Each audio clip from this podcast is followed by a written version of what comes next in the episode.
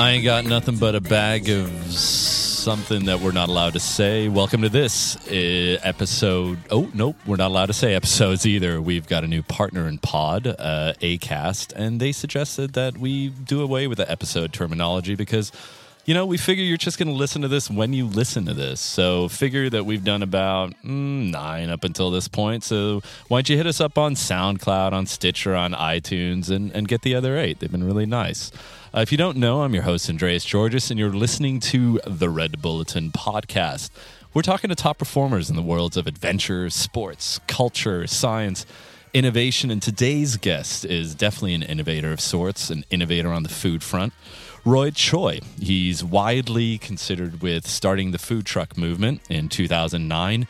His Kogi truck, which blended the tastes and flavors of his Korean heritage with his other passion and love, Mexican food, um, started a revolution. You can just put it as simply as that.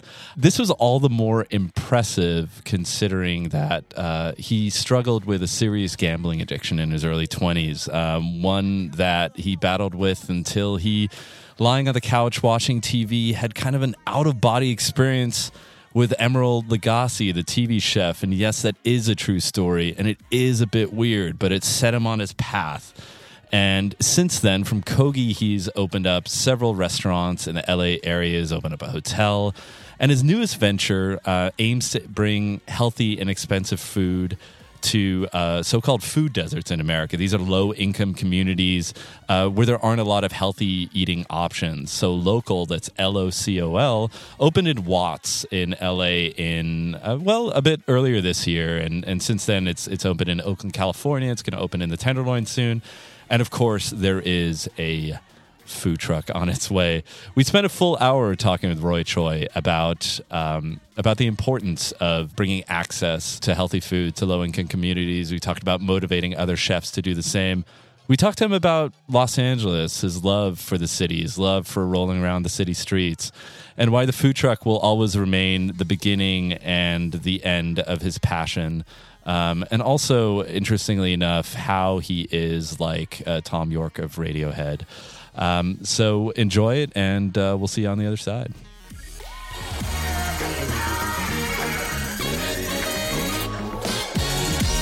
I just wanted to start off talking about LA, man. Um, I'm I'm originally from the city by the bay, and we always I was always curious about Los Angeles. You know, okay. obviously there's like a little bit of a weird rivalry, which nobody in LA mm. seems to feel. we don't think about you guys no, at all. I know. I know. Yeah, like and people in San Francisco are like, ah, LA. Yeah, you guys make us a part of your breakfast, lunch, and dinner, but we don't think about you. I know. I know. I know. And that, by the way, it's crushing to hear yeah. that. Um, but I'm I'm fascinated with talking to uh, Angelinos, especially ones like yourself who have such a deep pride. Um, I moved here about four and a half years ago I feel like there's just some heat around the city right now. Like there's a lot going on. Like do you, do you feel that as well? Why, why do you think LA is is hot right now? Yeah, definitely someone that from someone that grew up here, it's definitely changed. Um I don't know, you know, sometimes things just mature, you know, and and evolve. Like the city was always LA, but it was kind of it was kind of wild, you know. LA's a young city. And so um I always say like it kind of went through its puberty you know, and we're kind of growing up a little bit, and we're like flossing a little bit, and um, we got our shine right now. And uh, all of those times before kind of were, were necessary to build this moment right here. Right. Um, also, um, a lot of creative people moved into LA in the you, last they weren't, five years. They were here before, but like right. even more creative people moved to LA. Um, a lot of neighborhoods in Los Angeles opened themselves up, like where we're sitting right now you know, at Red Bull Studios. Like this, this back in the day, you know, it wasn't like completely filled from all the way from the beach to Bundy with creative studios doing like post production and animation work and all that, you know, um, all these these great things. You know, um, there were a lot of local artists and hippie artists here on this side of Santa Monica, but it wasn't a mecca for like creative studios. So I think that whole influx, um, you know, and I, I think people also just kind of took away their stereotypes of what LA is, you know, and um, and the food movement I think was big too.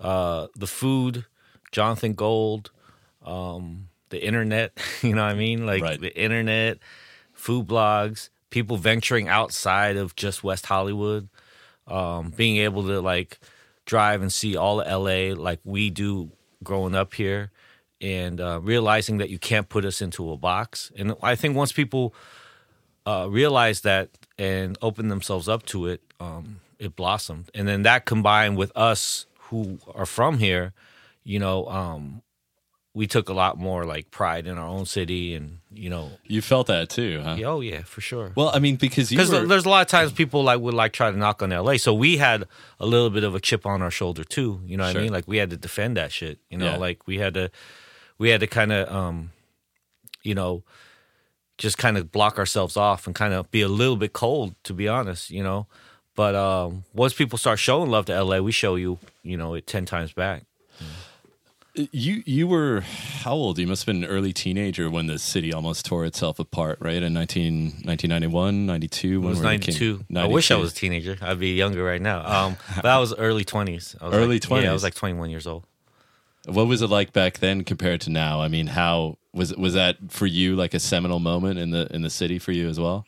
Nah, I've had many seminal moments. You know, like uh, the riots were a big deal. Um, but it was it, you know it was a lot of things that led up to the riots you know um, there was a lot of pol- police brutality going on uh, rodney king had just happened you know um, uh, you know the decision on the rodney king case had just happened as well sure you know um, gangster rap was just coming up you know a lot of sets here in los angeles um, it was the peak of uh, gang warfare in south la um, there were a lot of miscommunications and misunderstandings between immigrant businesses and a lot of neighborhoods.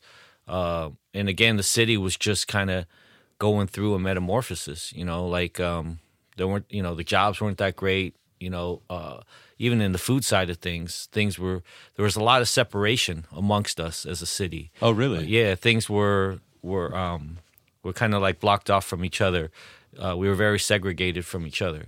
Um, and even in the restaurant world, you know, there was there was fine dining and, and like the spagos and, and things like that, you know. Um, but outside of that, a lot of the food, you know, wasn't like it is today. It wasn't wasn't a lot of young chefs making, um, you know, like kind of like approachable restaurants where you could go to as like a twenty year old or, or or you know or a teenager. Yeah, yeah. And so it was all of that stuff coming together, man. Like we were just trying to figure out ourselves out, and then it, it blew up and the city just caught on fire.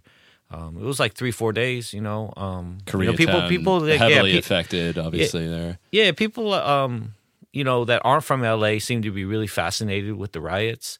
Um, but uh, you know, it was the second riots of our city. You know, we had the the Watts riots in '65 and the uprising there. But um, you know, for us, man, like we picked up the pieces and just moved on as a city. You know, tried to figure it out. Um, I read something interesting the other day, and I don't know if this is accurate. I think someone said this in a like an NPR interview about how um, uh, Koreans started to stop thinking of themselves as just Koreans, but started thinking of themselves as Korean Americans. Do you think that's an accurate statement?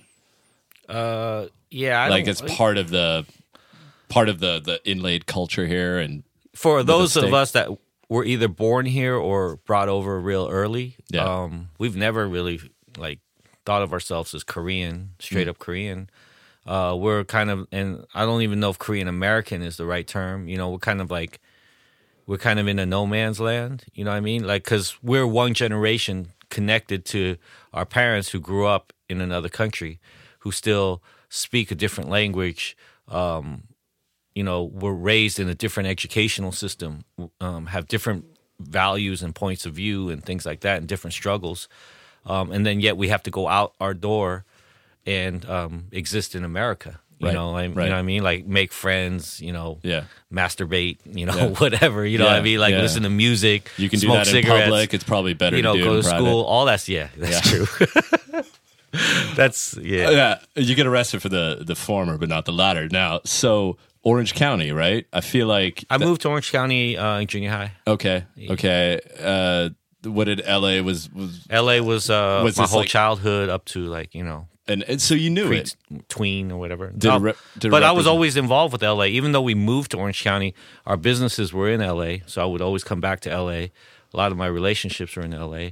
Um, it's just we moved to Orange County, and I grew up as a junior high school to high school kid in Orange County. Damn. Um, so I was able to see both sides. You know, it's going through your most awkward years in a place like Orange County must have been a trip. It was a trip, man. You know, like um, yeah, it was a trip because everything changed on a dime. You know, and not only did the awkward years come at that right at that moment, but also my whole life got flipped around. So um, I had to deal with everything, all of that puberty, but also, you know, dealing with a whole new environment. Um, Your so, life getting flipped around in what sense? Uh, moving from the city to the suburbs, right. and then moving from, uh, you know, a multicultural situation to pretty much an all-white neighborhood, you know, um, and so. Um, Did you feel? I, like- I, I, had to figure it out. You know, I had to figure out between like, uh, you know, like I had to figure out Depeche Mode and The Cure and you know peroxide hair. You know, like I had to figure that stuff out. You know, what I mean, like although they're they're like the perfect soundtrack for a teenager. I feel of any race and creed. Yeah, by the way, the Smiths and the cult. That's what was you know the Cure. That's all that stuff was happening, and I had to, like that stuff was all foreign to me. You know, yeah. and um, did you vibe with it? Yeah, you know, I figured, uh, yeah, I, I, think so. You know, I mean, I had to go through it, and I found my own way within Orange County. You know, Orange County is not just one thing, you know, um, just like stereotypes people had of LA. You know, people have stereotypes of Orange County, but Orange County, you know, Orange County has roots, man. Mm-hmm. You know, like it has a, it has a lot of different layers to it, and um, and so uh, I, I found my different ways within it. You know, um, not only the, the you know the indie music and and the surfing and the skating and all that, but also um, you know, that's where I went through a lot of my own development. So I am a part of Orange County, you know. Sure. It's where I I grew up, you know, it's where I grew up as a teenager. It's yeah. where it's where I smoked my first weed, you know. It's yeah. where, you know, um, probably decent first... quality there too. Uh, I always yeah, feel I, like the I, the richer people are, the better the yeah. Quality. They were getting skunk and, and Thai stick for sure, for sure. How important was food back then? Apropos, what happens after weed? How important was food? Food has always been important, and right. whether it's LA or OC, it's always important in my life because um, uh, it's important in Korean culture, and it's it was important in my family, whether we were Korean or not. And I grew up in a restaurant too, so food was always around me, whether we had money or didn't. Um, there were times we, you know, my whole my parents' life and trajectory was like like a dippity do roller coaster. Like at times they would go up and you know, be wealthy and times they would go down and be bankrupt, you know. So, um, but it didn't matter at which point it was because food was always constant. So that was like the spine to everything for me. Yeah. Um, and your mom apparently was an amazing cook. Yeah, and so was, was like, she it, that it, amazing, or is this amazing in your mind? I think she was that amazing. Yeah, um, because she was she had her own hustle with her food. She ran a restaurant. You know, she sold kimchi out of her trunk. Um, she was famous for her kimchi. Tight, by the way. I love it's that. Crazy, right? Yeah, some people sold mixtapes. Your we mom sold, sold kimchi. kimchi. Yeah, we sold kimchi in cardboard boxes um, with bottles stacked inside the trunk. And luckily, the older cars had big old trunks. You know what I mean? The, um, like the old like Chevys and Cadillacs, and we had a station wagon too, which could hold even more kimchi. But um, yeah, I, I think um, she had her own reputation. She built her own reputation, and uh, she was gifted with a with a skill um, and a taste uh, to know how to cook. Uh, that that runs throughout my family too. You know, like my whole family knows how to cook. Like we we cook like nobody's like a party like in my relatives' homes is like it's crazy.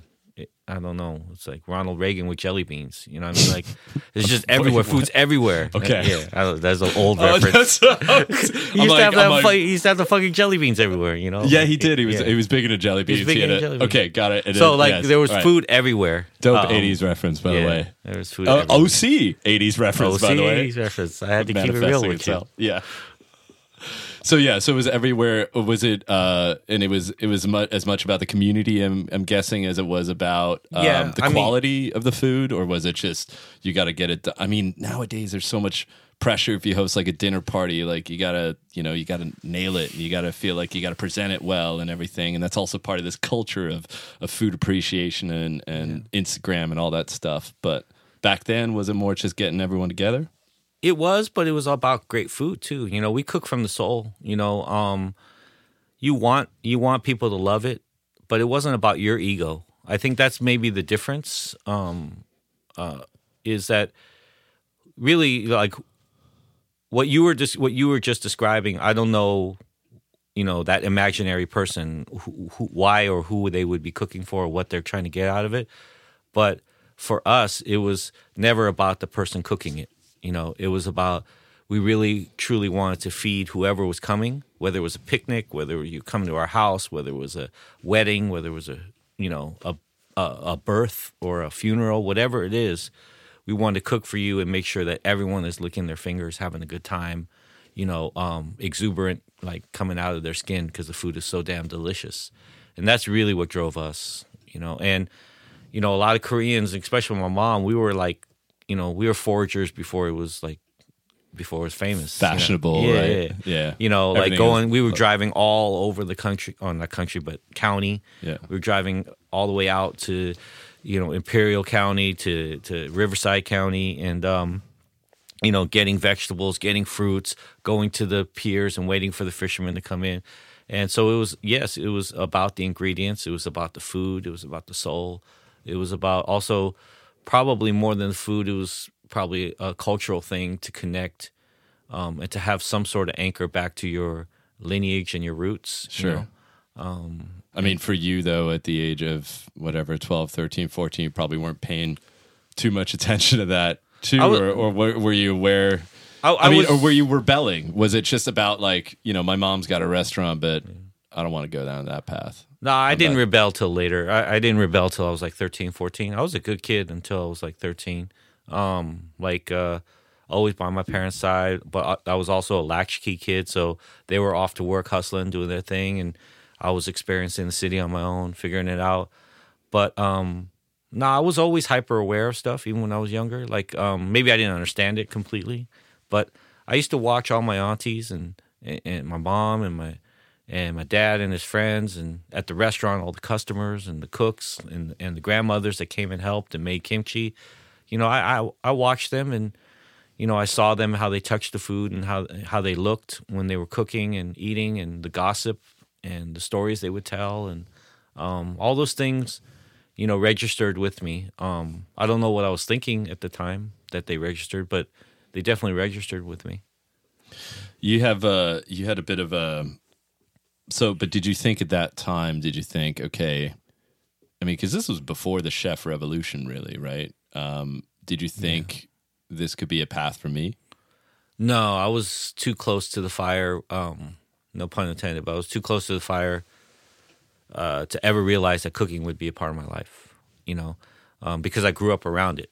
You know, so uh, in many cases, the last thing any kid wants to do is inherit their parents' business. You know, that's one. But the other is like it was just so, uh, it was just so fluid with my life that never thought this was a business. Uh, like it was like a career. You right. know, like I thought a, career meant like going to an office or something. You know, or um, and I don't know, it, but it's more complicated than that because um, I, I've always been creative, but in kind of a in my household, but also in many Korean households, it's the creativity is kind of beaten out of you. You know, it's like that's not a career. You know, yeah. like uh, you could be funny, but that's not a career. So right. it's like okay, and then so then the careers start to narrow, and then the careers become you know very definable with uh, education and being a doctor or lawyer or an office worker. You know, and Damn, so and then you must just flip out. Yeah, you flip out. Some make it though. You know, like sure, yeah. Some some yeah. fish make it and spawn. You know, yeah. like uh, you know, a lot of your doctors are Korean. You right, know, right. Uh, and a lot, a lot, a lot of your, uh, you know, people, uh, a lot of lawyers are Korean. A lot of, a lot of professors are Korean. A lot of scientists, chemists. You know, AP bureau chiefs, and you know all that. They make it. You know, probably the pressure creates diamonds, and and probably nine out of ten make it. To be honest, but then there's the one out of ten like me that don't and, and kind of spin off. You know, so. Um, but it's a culture. It's a culture within within our culture that um, you know keep your head down, your mouth shut, you study, and you succeed. You know what I mean? So like there ain't no room for art. There ain't no room for there ain't no room for this shit right here. Right. Podcast. Right. There ain't no room right. for that. I, there might not even be room for this podcast honestly, at Red Bull yeah. either. Yeah, no, exactly. We're rogue. We're yeah. so rogue right now. But um, for you, it kind of I feel like it kind of you you righted yourself at one point. Um, yeah, so the cooking I found way later, like in my mid twenties. Yeah. Okay, uh, mid twenties. Yeah, right. but I worked like I grew up in a restaurant. I worked. It was just a job to to get money, like in high school. Sure. Like I worked, like I cleaned griddles at a at a um, uh, knockoff Benihana. You know, I worked as a dishwasher, a salad bar cleaner at this restaurant called Cask and Cleaver. Uh, my job was to, you know, clean the salad bar after the night and then fill it with ice the next morning and like glamorous work. It was yeah. It was like it, are you into that shit. though? Can you can you get into that kind of work though? Oh yeah, I love that work. To be honest, like no, I mean no sarcasm. I uh, that's the type of work I really love. You know, is because there's something done. Uh, you can show a done. result at I, the end. I love washing dishes. I love being with our dishwashers. I love um, I love scrubbing the floor and cleaning the walls, and you know because there's something very grounding and and, and you know, I don't know in the moment. Yeah. With that work, and those are the foundations of our work as chefs. Um, is it, it is that I don't know even what you call it, but is that work? You know, washing dishes, cleaning well, floors. It's also honest sinks. work, isn't it? Yeah. It's really. I mean, it's so you know in this day and age when you can be a mm. Snapchat celebrity and yep. YouTube star. It's hard to imagine. You know, it, it's it's uh, it's desirable to be that as opposed to someone who takes pride in in cleaning or takes pride in in repairing cars or mm. whatever. You know, it's it seems so foreign to a portion of the population, you know. Yeah, and you know, but those are the things that I love, you know, and I so I think in many cases with my Korean identity and Korean American identity, identity, which you brought up, and then also with, you know, I guess a little bit of my you know mature identity, but I'm also still connected to the youth and you know very deeply. Um, I, I always kind of straddle both sides, so I understand like the instant celebrity and instant you know attention, but I also am really rooted in things that like like washing dishes every single day, day in day. I love that honest work. Right. You know where right. there is no abstract, there is no bullshit. You can't you can't like you can't make it look or feel any different than what it is. You yeah. know, and you actually have to produce. I, that's the thing that I love about it. Well, and then you can relate to different areas too. You can yeah. relate to different people. You know yeah. what I mean? You're not sure. putting yourself above others. Never. Yeah. So um so I worked all through that and then um I had a whole bunch of other stuff, and then I don't know if you're going to cover that stuff, but then I found cooking in my mid twenties. So you had a whole bunch of other stuff, which is which is drugs, gambling, alcohol, drugs, gambling, fighting. more yeah. than Thai stick drugs. Yeah, crack. You know, yeah, that's um, heavy there, stuff. There was crack for a while. There was um, was that just in the community and it was easy, or was it something? No, I was I was out? drift. I was a drifter uh, during that time, and I was kind of just like wandering the country, and um, I was I, I found uh, I started crack in uh, New York City actually in um, Times Square pre Giuliani, you know, in Different a, place. In, in, a YMCA. Yep, seven bucks a night, man. You know, at this uh, you could sleep there, and uh, that that's kind of where I kind of for a while of my life I was an addict, and I was just like kind of I was just gone. You know what I mean? Like just just in in the universe. Was this sense you know? of like I'm trying to find myself, or was it not even caught? It was. A, it was. I'm trying to tune out. It was both. Out. You know, it was a treadmill that went both ways. It was finding yourself and then running away from yourself. You know, so. um How old were you? I was 22. 20, yeah, it's hard, man. Around there. Um, and so there was that. There was, but then that wasn't worst of it. Um, the drugs really weren't, you know my downfall. It was more my anger. It was alcohol. I, I can't control like my alcohol. You know, like a lot of people that aren't addicts will say, just have a drink, you know, or they try to, or they try to bully you, you know, like, you know, you know, just have a beer, you know, what's, what's up, you know, like you party pooper or whatever, you know, but what they don't realize about addicts is you stick one toe in the water, you may not be able to get out, you know, you may, cause like that shit is like so like you're so compulsive you know what i mean? Like i can't i don't drink socially. I can't just drink like sip on a glass of wine you know? I drink for work. Like i'll taste wine and beer uh you know like as a chef. Sure. You know what I mean? Like I'll taste it and I'll say like I want to put that on the menu, but that's work, you know? Right. But I can't like sit at a dinner party and hold a glass of wine and talk to you like that shit don't mean nothing to me, you know? And like like if I the, if I was going to drink like I'm going to drink till like I black I black out or like, you know, like shit goes crazy. Right. And um so that that was like a, a real big part of my downfall and that combined with gambling which yeah. which just totally like obliterated and ripped my whole life apart. Jesus, what was yeah. your what was the game? Uh, well, there were many games, but um, it started with uh, it started with Pan Nine, which is a a card game, um, which is a card game that's based off of Pai Gow, uh, which you try to get the number nine, and so you shake dice, you get cards, certain cards are zero, and then you try to get the number nine, and then basically um, there's not much. There's some strategy, but it's really like this harnessing of luck.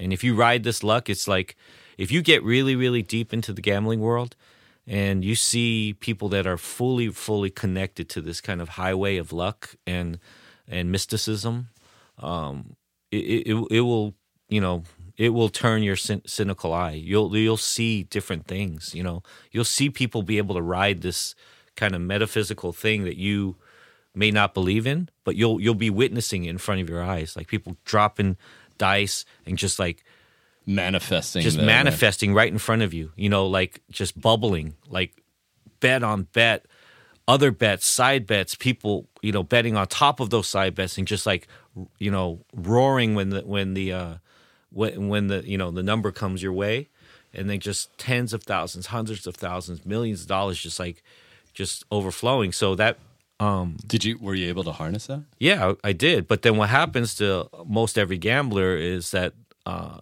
you know you lose it. You know somehow you can't hold on to it, and you're desperate to get it back. You're desperate to get it back. And what do you do to get it back? You do anything. You know, um, uh, you'll do anything. You rob, steal, steal, cheat. You know, burn every bridge around you. Some people will turn to tricking. You know, um, all to prostitute get- themselves.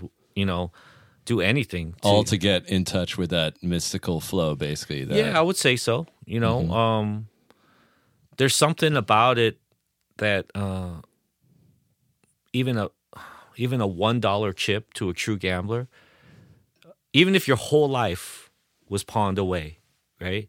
You pawn your family your businesses your life. You have nothing. You've been living in that casino for years you know uh, sleeping at a motel across the street.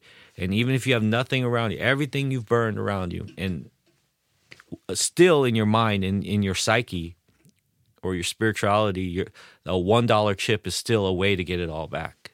You know, so um, there's there's something crazy about that. You know? When when did you were you able to stop yourself or did you have no help? no I had to have intervention you know um, family or family friends, friends. yeah I I had gambled all my rent away and for, you know. Where were you living at the time I was living in West LA okay. Yeah yeah yeah. Um, before it became fashionable. near here actually. Oh yeah, yeah. before it became fashionable. Yeah. Uh actually yeah right down the street from here Olympic and like uh Sawtelle area. Oh wow. Know, yeah. Uh, little little Osaka. Yeah, yeah, but just like um, right there like off of Beloit uh-huh. which is right next to Sawtelle. Um I was living right there and you know um you know, living with three roommates and they entrusted me with the rent and, you know, I gambled the rent away and, you know, uh, we were getting evicted and they couldn't find me. I was, I was out there on the streets and, um, you know, they finally had to resort to calling my parents and just all that stuff happened, you know. You, uh, were you thinking I can do this for a job? Is that, is that like, do you think career? You're just like, I'm going to make so much money. I'm not even going to have to think about that. Nah, nah, man. Like, I'm just trying I, to I was I was 20. Mm. I was 20 23 years old. And there were times where I was making more money than you'll make in your whole life. You know what I mean? Um I was balling out, buying fucking anything I wanted, you know, in K Town. Um and it wasn't about career. It was just I was living the moment. You know, I mean, it was, Scar- it was, Scar- it was Scar- it was Scarface. Yeah, you know what I mean. Like you're kind of living the dream. Yeah, living the dream.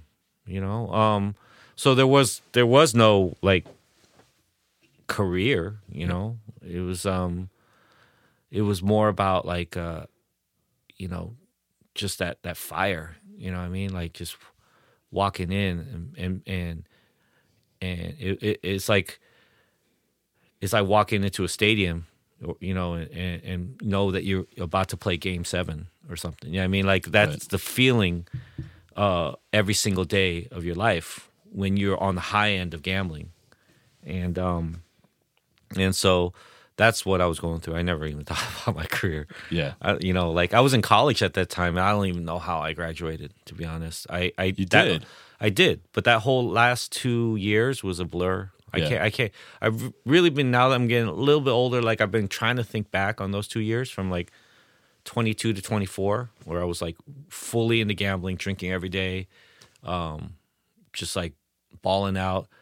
But I was still finishing up college, right? So it's like I, I right now I, I, really try to piece it back together like a like a jigsaw puzzle, and I, it's still a blur. I can't figure I, I can't figure out how I did it. You know. I mean, do you even want to go back to understand no, but that, I, or, or maybe it, not? Or you know, filling in that gap? But I know or? I was there. I was I was a blur. I know yeah. it was a blur, and I know there are a lot of youngsters going through that now. You sure, know, like yeah. where you walk through life, and yeah. I mean, you know, you get through it. You know what I mean? Like, um, and but uh, you know, even like pop stars go through it, right? Like you know, of course, um, like you're going through it, and you're everything's a blur, but you're there, but you're not there, right? You know, right? You right. can still perform, but you're not really at your best. Sure. Um, so I think that's probably how I got through college. So you got through. Yeah. Um, there's that seminal moment which you've written about in your book, L.A. Son. Um, kind of a dope name, by the way. It's almost as much as it's like L.A. Son, but it's also like an exclamatory thing, isn't it? Like yeah, yeah for sure, for sure. There's there, there's definitely uh, um, you know different meanings behind it. Yeah. And, uh, so uh, you uh, Emeril Lagasse at uh-huh. that point, uh, probably the biggest chef in biggest TV chef, right?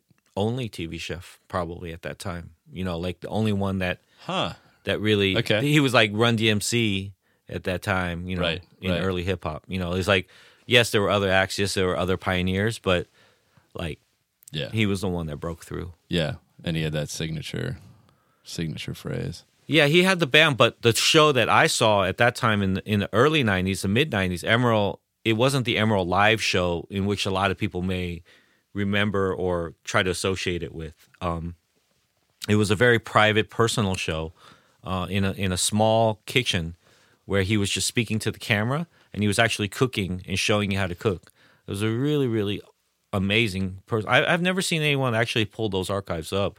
We should contact Food Network and see if they still have them. But it was a very, very personal, like very intimate, intimate show. Amazing show, and like, um, and what connect? What did you connect with on that? No, I, I, I had out of body experience with him. Like, um, at one of my worst places and phases, I was laying on a couch and the TV was on and that show was on, and I just I had a moment. You know what I mean? Like yeah, I felt like he was talking to me. Yeah. And I felt like that was like that was like my wake up call. Right. Literally. You know, like if I didn't listen to this, you know, this this was the last this was the last like you know, um and it came from a chef. Like the airport the airplane door was gonna close. Like it was the last call, you know, right. and so um I luckily I heard it, you know, and I, and I acknowledged it, but it came from a chef, it came from him, it came from the TV. Um, I literally like kind of like, um, I don't know. I, I, I literally got up and and just moved on and walked away from all this stuff and bullshit and and I just went back and just like it's kind of like replanting the seeds that you uh, ripped out. I kind of went back and tried to make things right that I made wrong. You know, that took a year. You know what I mean? And it took a year and it took a lot of embarrassment and and you know courage, I guess. You know, to go back to all the bridges, and then some of those bridges didn't want to forgive me. You know what I mean? So, but it was important for me to try to go back and try to like you know make amends, make amends. You know, and then then my new life you know began with culinary Cul- school. Culinary school, Culinary Institute of America sounds yeah, super super high level and top notch. It, it, definitely sounded really regal at the time. yeah, sure. yeah. And your parents were like, "Yeah, yeah, no problem. Let's we'll we'll let you do that." Or was it like a building up of trust as well? Uh yeah. I mean, because no, that that shit no, ain't cheap, right? That's not. Yeah, but I had some money at the time left, and you know, some financial aid. They helped, and you know, they took a last chance on me. You know, and they really helped me out. You know? Right. And then you went. So we'll go from there. A um, couple of couple of um, restaurants, Beverly Hills Hilton, I believe, at one point. Yeah, yeah. I you know I had a whole career. You know, like ever since that moment I had Emeril, like yeah. what a lot of people may not understand is, you know, for a lot of us that don't have a kind of like a normal routine or life, or maybe have a lot of demons or addictions or, you know, compulsions, whatever. Like a lot of things we dream of is a normal life. You know, is is structure and simple things like just going to the market and buying eggs and, and coming home and you know like um you know some people dream of like like exciting things right? Like for me all i wanted was like a real job um a family go to work every day come back and just be a be a good human being. That's all i wanted. So um when so you- i when i got that second chance with with the food um i i was very true to it you know, and I did my best, you know, and I went to school, I did really good, came out, and I started a career um, in cooking in resorts and country clubs.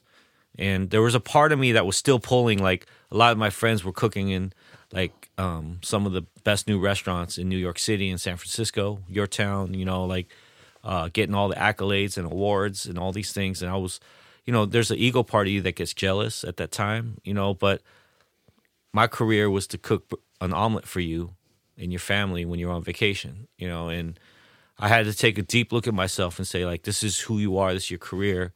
You know, don't give it all up, you know, and chase your own glory. This is where you are, do the best you you can right here. And so um you know, that's what I committed to. So for 10 years, I committed to being the best hotel chef I could possibly be, you know, and I worked up the ranks. I worked for the Embassy Suites brand, which is a, a two suite hotel brand. You get free breakfast and free drinks. It's a really great bargain for families when they travel. You know what I mean? So um, it's a mid level hotel brand. You probably pay like 150 a night. Shout know? out to Embassy Suites. Shout out to Embassy. This is not Absolutely. a plug, but yeah, this is like definitely if they want to if they want to sponsor this pod, yeah, yeah. we welcome that. But it's on the real. It's a it's a great brand, and that was my career. You know, it was it was like, you know, taking care of uh, of whoever stayed there, and I, I, you know, I made it my life to make sure that you were happy. Was it um, was it tough to temper that ego in you though? Because like when you're gambling, when you're 20 years old, when you're buying whatever you want, you're on top of the world, right? It's, so so it's almost like it's almost like like completely. it's a lot of work to suppress that. It's a lot of work, especially in that that world you're in, the testosterone charge, you to testosterone fuel world. It uh, takes that, training. Yeah. yeah. yeah, yeah. You know, I had been through a lot, so I I think spiritually I was ready for it, but it I, I didn't know how to do it. So it it's you know one foot in front of the other type of thing. You know, like literally like reminding yourself. You know, I I don't know how that sounds here on this podcast, but but there are sometimes for some people it literally takes that effort. You know, to look in the mirror and remind yourself and talk to yourself you know, and, and one foot in front of the other. Right. And right. say, today I'm going to wake up and go to work and I'm going to make sure all of the 284 rooms in the hotel, whoever they are, whether they're cool or not cool, it doesn't matter, you know, yeah. that we're going to do our best and make sure that you know, like if you were staying with us, that I don't know who you are, what you've gone through, if you've had a bad day, that I'm just when you when we encounter each other, I want to make sure that you have a great breakfast, you know. Um and so that was my career for 10 years. Yeah, I mean, you know, and I worked up, I became corporate sure. chef, you know. Sure, take pride in your work though. Yep. It comes back to what you were talking about earlier. Mm-hmm. It's it's an honest job. Honest take pride job. in the honesty of it. Yep. And I think the corporation took notice of that and they moved me up and that's how I ended up. That's the long story to the Beverly Hilton. Is um, once I agreed to myself that this was my career, I did my best as a hotel chef, not as a magazine, you know, front page chef, but like this is my career. So I moved up really fast in the ranks, and I became a corporate, a regional chef for the brand, and a corporate chef. Then I outgrew Embassy Suites, and I was like, where do I go? And um, the parent company was Hilton, and then that was like the mountaintop. I was like, if I could become the chef of the Beverly Hilton, yeah, then that shit's kind of like it's kind of a big deal. Was that you know? Paris and Nicole years, or were they not around? Uh, they were around. They were around. Yeah, they were around at that time. This was uh, 2000. Ordering like weird ass shit and, at like two in the morning, or yeah, I mean they would come in and out and stuff. Okay. Um, but we had a lot of celebrity. We had a lot of royalty there. You know, yeah, uh, yeah. Uh, princes and kings and yeah, which I'm sure know. you dealt with the way you dealt with anybody, right? Yep. Like yep. yeah, same um, approach. Yep. So that's where that you know that's how I ended up there. Yeah. Uh, we don't need to spend too much time on the food truck because I know you've talked about it. But mm-hmm. for you, what was different about serving people coming in? Well, this is not the right way of saying this coming off the street, but serving people on the street uh, as opposed to uh, serving them in a restaurant atmosphere. What was what did that give you that was different? I changed everything. Changed not only my life, but it changed the city, and I think it changed this country and this world. You know, um, there was an energy exchanged between us on the streets when no one knew what was going on and there was a lot of factors that were a part of the recipe you know the economy crashed you know 2008 2009 right? 2008 the banks fucked us over you know they created a mirage and people lost their their livelihoods you know and their jobs and you know we as as a as a people didn't know what tomorrow brought you know what I mean? Like, um, people were like in, in shock, in shell shock, you know, and um, technology was just starting to, you know, stretch its legs. You know, like there was no, I mean, people weren't using Twitter at this time. You know what I mean? Like iPhone just came out. You know, like this is some real shit. Some real shit, right? It, feels like, it, and it's so funny you say that because it feels like we had it for forever. Yeah, it just you know, came, it, just, it came just out. came out. Like just came out at that time. Ago, 8 uh-huh. years ago. Yeah, in that year, it came yeah. out. In that year, Twitter came out. Yeah, economy crashed. Um, you know, we went out on the streets and we shared real moments with people. You know, and um, and those things built because, you know, because a lot of other things crumbled. If that makes sense, yeah. You know? And so in that, and there was there was a small window. Uh, there's a food in our chef community called Fiddlehead Ferns. They have a very small window of growth. It was like that, right? Or morel mushrooms. Like it was a very small window. That's by the way some dope esoteric chef knowledge right there.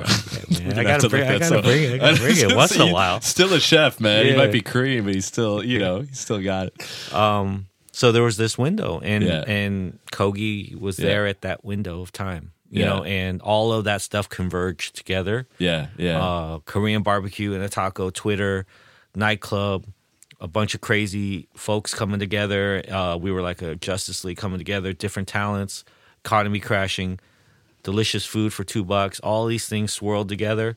Uh, flash mobs on the streets, boom, and it just you know, yeah, it just went on a life of its own. So, and that was for you personally incredibly satisfying, not just for the success, but the way you were able, maybe able to relate to people even more. Because for to me, it seems like you really value that relationship, that connection between the pe- the the people you yourself and the people you're cooking for. Yeah. Um, that made it that much more tactile and immediate. For me, you know, uh, I have partners in Kogi. They may have different perspectives, but for me, it it it gelled everything together. Because I had sep- for ten years, I had separated my work life and my private life. You know, so. Um, but what Kogi did was it brought it all together, so I could be myself and have my connection to the people eating the food um, and also be myself when I'm not at work, you know. And so like it, all of those things came together and um and it was just really really special, man. It was you know the early days of Kogi uh they were just I don't know, man. It was I can only imagine it's like young punk bands, you know, you know, like playing small it's amazing arenas. You know, yeah, like just like really nice analogy. Yeah, it's just that it's we shared something those yeah. first like f- six months of Kogi between the streets, the people, and ourselves. You know, um, you know, there were mosh pits, and it was just there, and it was just us, and um, that all of that changed me completely. You know, so. And then, did it ever become a business? I mean, when at what? Because that it's inevitable, right? Yeah. If that's going to grow, I mean, you're you've got A frame now. Mm-hmm. You've got uh, we're going to talk about LocoL in a bit, but um, you know, you've got the Line Hotel. At what point? I mean, do you do you look back with nostalgia at that time a little bit uh, because it's a bit more professionalized now for you? Is it? No, I uh, well, I, I have a very unique situation. So, um, because I had that special moment in our lives with Kogi, uh, I made it a number one principle to keep it, you know, that way. So I run all our businesses with that spirit. So um, even though I've grown to become a, you know, open other restaurants and become a, a, a personal businessman or whatever, and you know, have different entities and all these things, um, all of them still run with a with a core principle. You know, that's just like keep it real. You know, um, and have fun and like, you know, um, not like not like be so like take yourself so seriously and uh, you know even though kogi is a worldwide brand we're actually a very small company so if you look at to answer that question is if you actually look at kogi we only have four trucks and um, a small taqueria in in palms um, but our brand is worldwide you know and but we're really a small company so uh, and you I, like that i like it man yeah. i like yeah. it i really like it i've never uh, you know, I've never really taken investment money other than with LocoL. Um, right. But LocoL is a different reason why I took it. Sure. You know, but you know, everything is self funded. Yeah. You know, everything is funded. You know, um, we invest right back into these like, like basically we invest into creativity. So what yeah. happened since Kogi was, I started to trust myself and I started to meet people and I started to get ideas, and um, and so what we did was I just followed those ideas when they felt right and those became A frame. They became, you know, um, uh, the hotel and you know all these things. Yeah, just basically know. trusting your instinct. Trusting my instincts and also meeting people that were willing to invest in those ideas. You right. know, right. And um, and that you felt good about too. That I felt good. And then yeah. for me also, I had the uh, the confidence and I guess the the position to say like this is how I want it. You know, like I'll give you everything I got um, but this is also what's important to me. Where'd that confidence you know? come from? Came from Kogi, man. Yeah. You know, you saw really, this thing that validated basically. It gave me freedom. approach. No, it wasn't validation. It was Kogi. Kogi opened me up to freedom. Like I could live on the streets, cooking tacos out of the truck forever. Like I didn't need to answer just nobody because I had the relationship with the people on the streets. You know, and the food was delicious. I had my team with me. You know, um, uh, I didn't everything, all this stuff that we build up in life, all like detached and and shed away, and and so everything from then has been kind of like, kind of like nothing can fucking touch me. You know, like I will do what I want to do, and I'll do it for the reasons I want to do it, and that that that are that my gut and that the universe is kind of telling me to do. You know, like I don't need to be rich. I don't need to be a, a businessman. I don't need to win awards. Whatever happens will happen. But uh, as long as I stay true to this this very lucky thing that came across in my life. I mean, if worse came to worse, you could still just go back to your truck and and do that and be happy. Probably. Yes.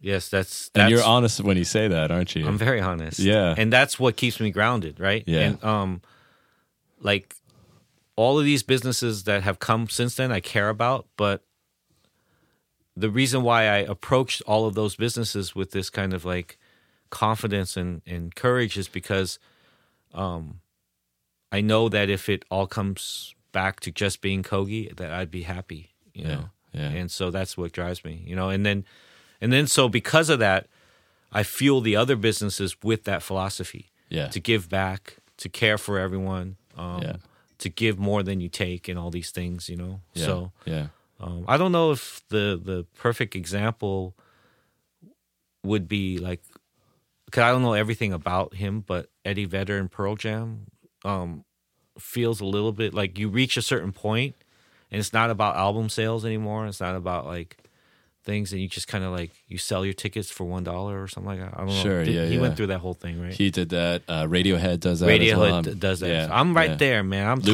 Tom, C.K., I'm- yeah, know, I'm Tom. York level. Like uh, that's where I am. Yeah. like I'm just like making the stuff for the fans. You know, Yeah, you're like a you're a, a, a cooking Thom Yorke. You're like a, you're like the chef to Thom Yorke or something. I like don't cooking. know. I like cooking Thom Yorke. That's Yeah. gonna be my new Twitter name. Cooking Thom Yorke. Yeah, Tom exactly. It's also a good album name if you ever want to go down that route. Yeah. you know, maybe a collab, dude. Do you love But to if collab? if you know? that's really because I you know I don't know too much about like the details of those artists and stuff, but like if if that's what it is, that's how I am with it. Yeah. You know what I mean? Like Yeah. I, it's not about the early like it's not about album sales. You know. So- Right, right.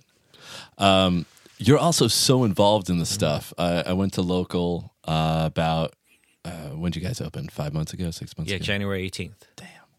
uh, probably about three months ago. Um, first time I've been in the Watts community. It was super interesting.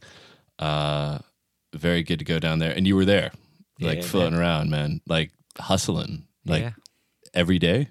What are you gonna do after Uh, this? Are you are you I wish I was there every day, but um, but you know, I have other families, you know, that you know get jealous when I'm at one place too much. So, But you I- go I to try- all your restaurants. yeah, day. I, I try to, I try to balance it, um, as best I can. So, Yeah. and then plus I got to do stuff like this, you know, Sure. like so, Yeah. like what I try to do is I try to see everyone at least twice a week.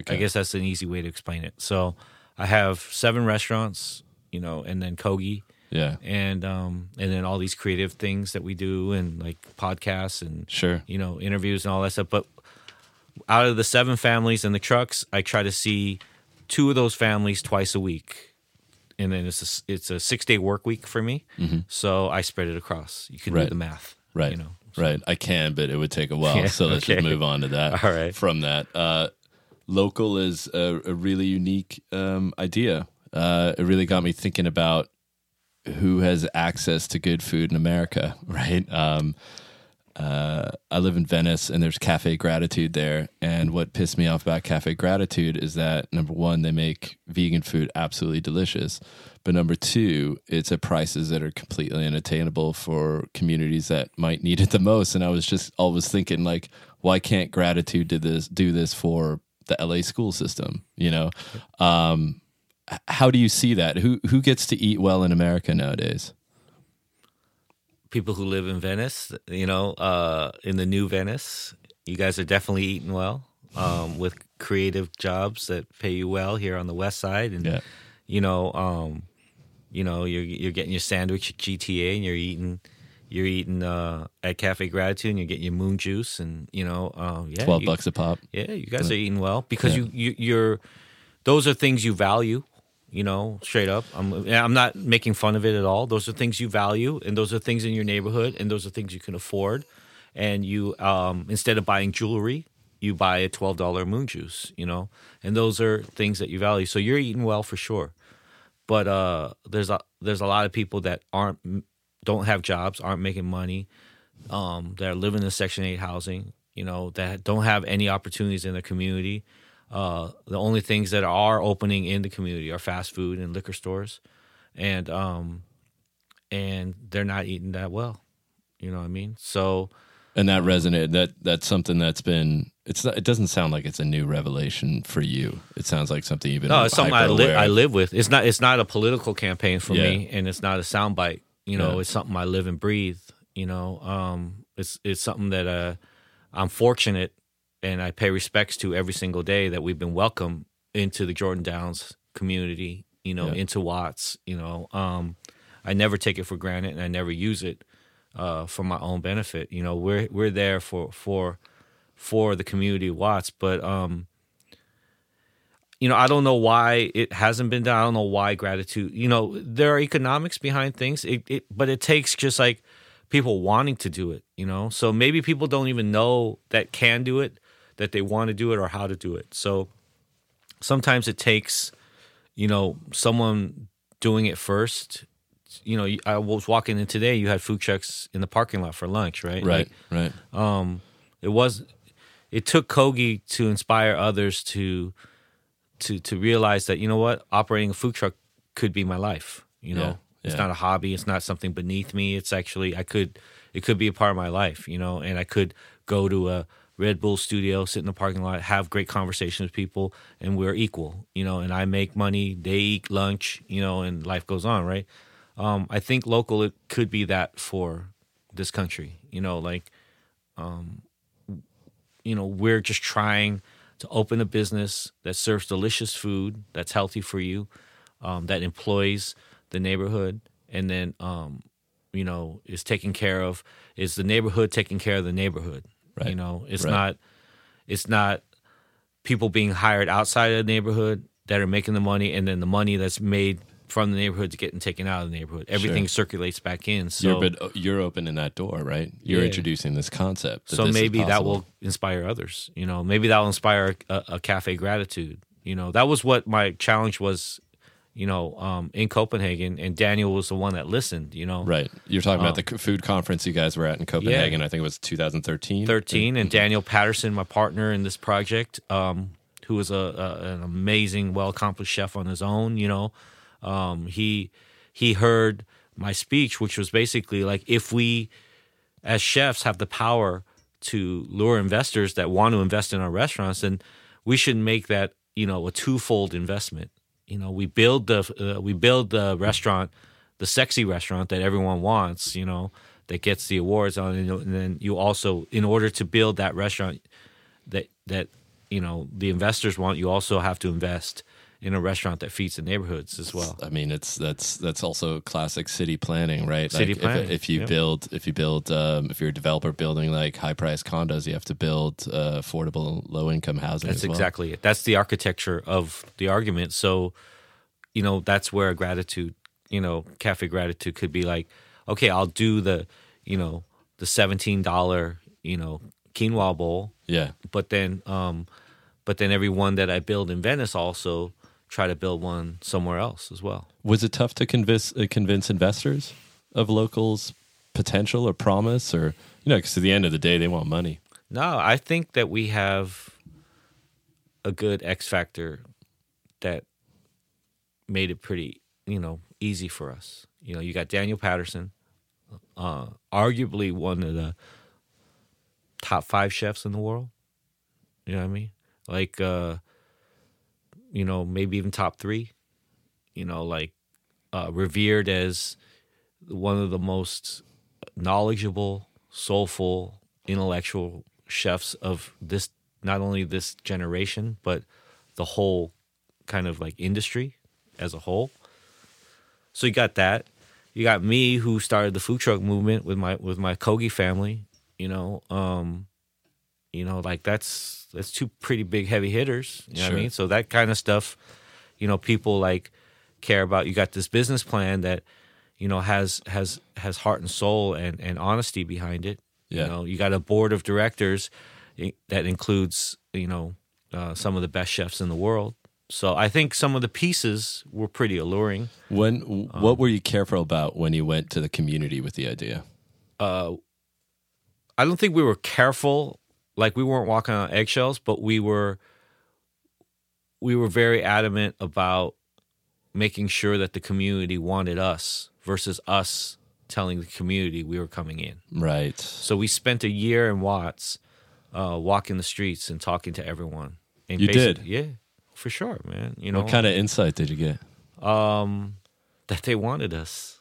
That that we better be that we should you know if the, that if we came that we should you know come correct and be for real you know and don't lie to them yeah and uh but they want healthy food too oh, i mean they yeah. want healthy food they want sure. delicious food everyone sure. wants delicious food Absolutely. you know um and so that you know we spent a year really get be, getting to know everyone being a part of it um and waiting for the welcome and we got the welcome from watts you know um, in those exact words welcome to watts. You know we accept you. We want you.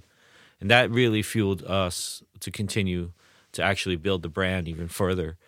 But um the investor side like nah man i don't i, I don't i don't really like get weirded out by that stuff man because i know like i told you i'm cooking thom yorke man you know? I'm cooking thom yorke motherfucker. Um I'm cooking Thom Yorke. Uh, like I'm at a I'm at a zen place, man. Like yeah. you either gonna invest in me or not. Yeah. You know, I don't need to prove shit to you. You know, like you're either gonna do it or not. And if you're gonna do it, we're gonna do it. You know, and that's my whole approach towards things. How enviable position is that? I don't know if I can ask you that. I'm going to tell you I envy that position. Yeah, I don't think that's a question. Okay. Um, it's more of a point I'm making. Yeah. Uh, it's it's taken you some seriously up and down times to get to this point. Yeah. That's why I don't take it for granted, man. Like all I know is that I got it right now. I'm here in it. I'm swimming in cooking Thom Yorke. You know, I'm swimming in it. Right. But I may not be cooking Thom Yorke tomorrow. Right. You know. So while I am, I'm gonna rock the fucking stage, you know. And um so uh, that's that's how it feels, you know. And and I'm very aware not everyone gets to have it, you know. So that's why I think it's what fuels me to give more. To be honest, you know, maybe if I had gotten this when I was younger, like gambling, you know, like um, I'd just be looking to see how many like girls I could sleep with.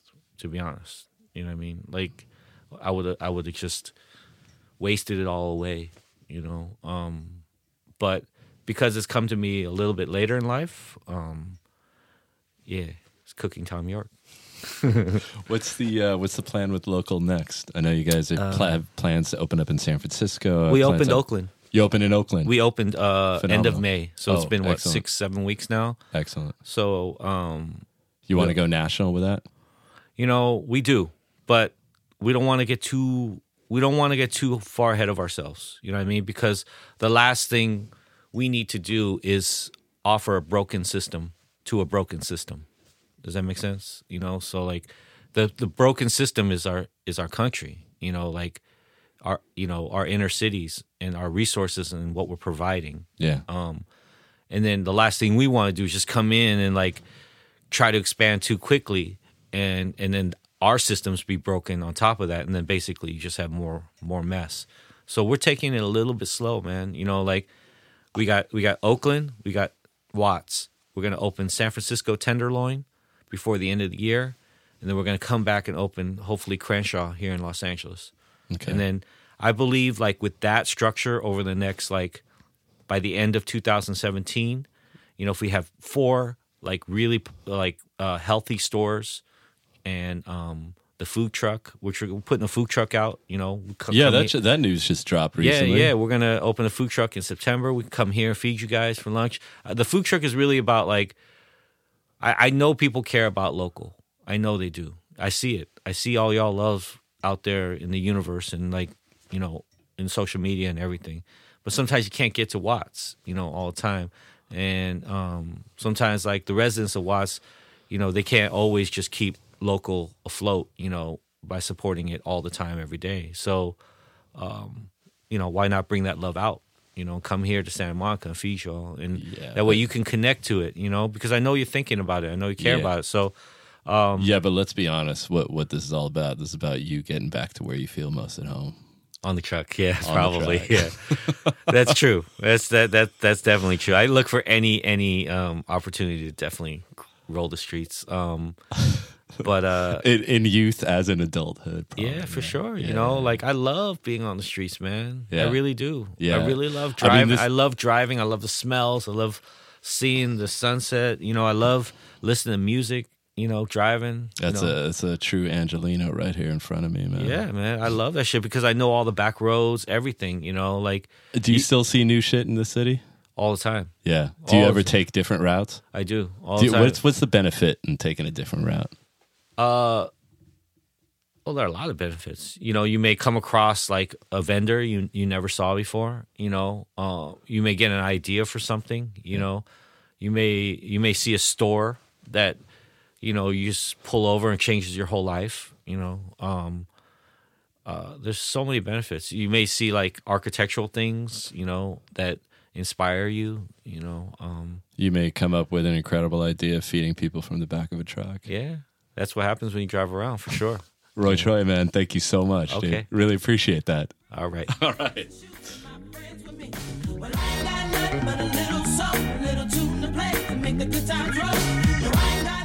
There he is, there he was, the cooking Thom Yorke, as he likes to refer to himself now. Roy Choi, thank you for an absolutely fascinating hour together.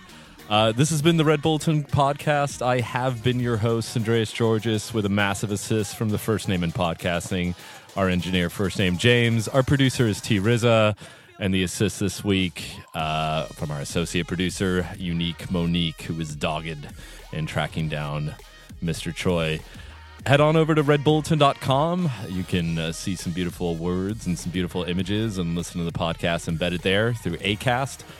Hit us up also on iTunes and on SoundCloud and Stitcher. All right, see you next time.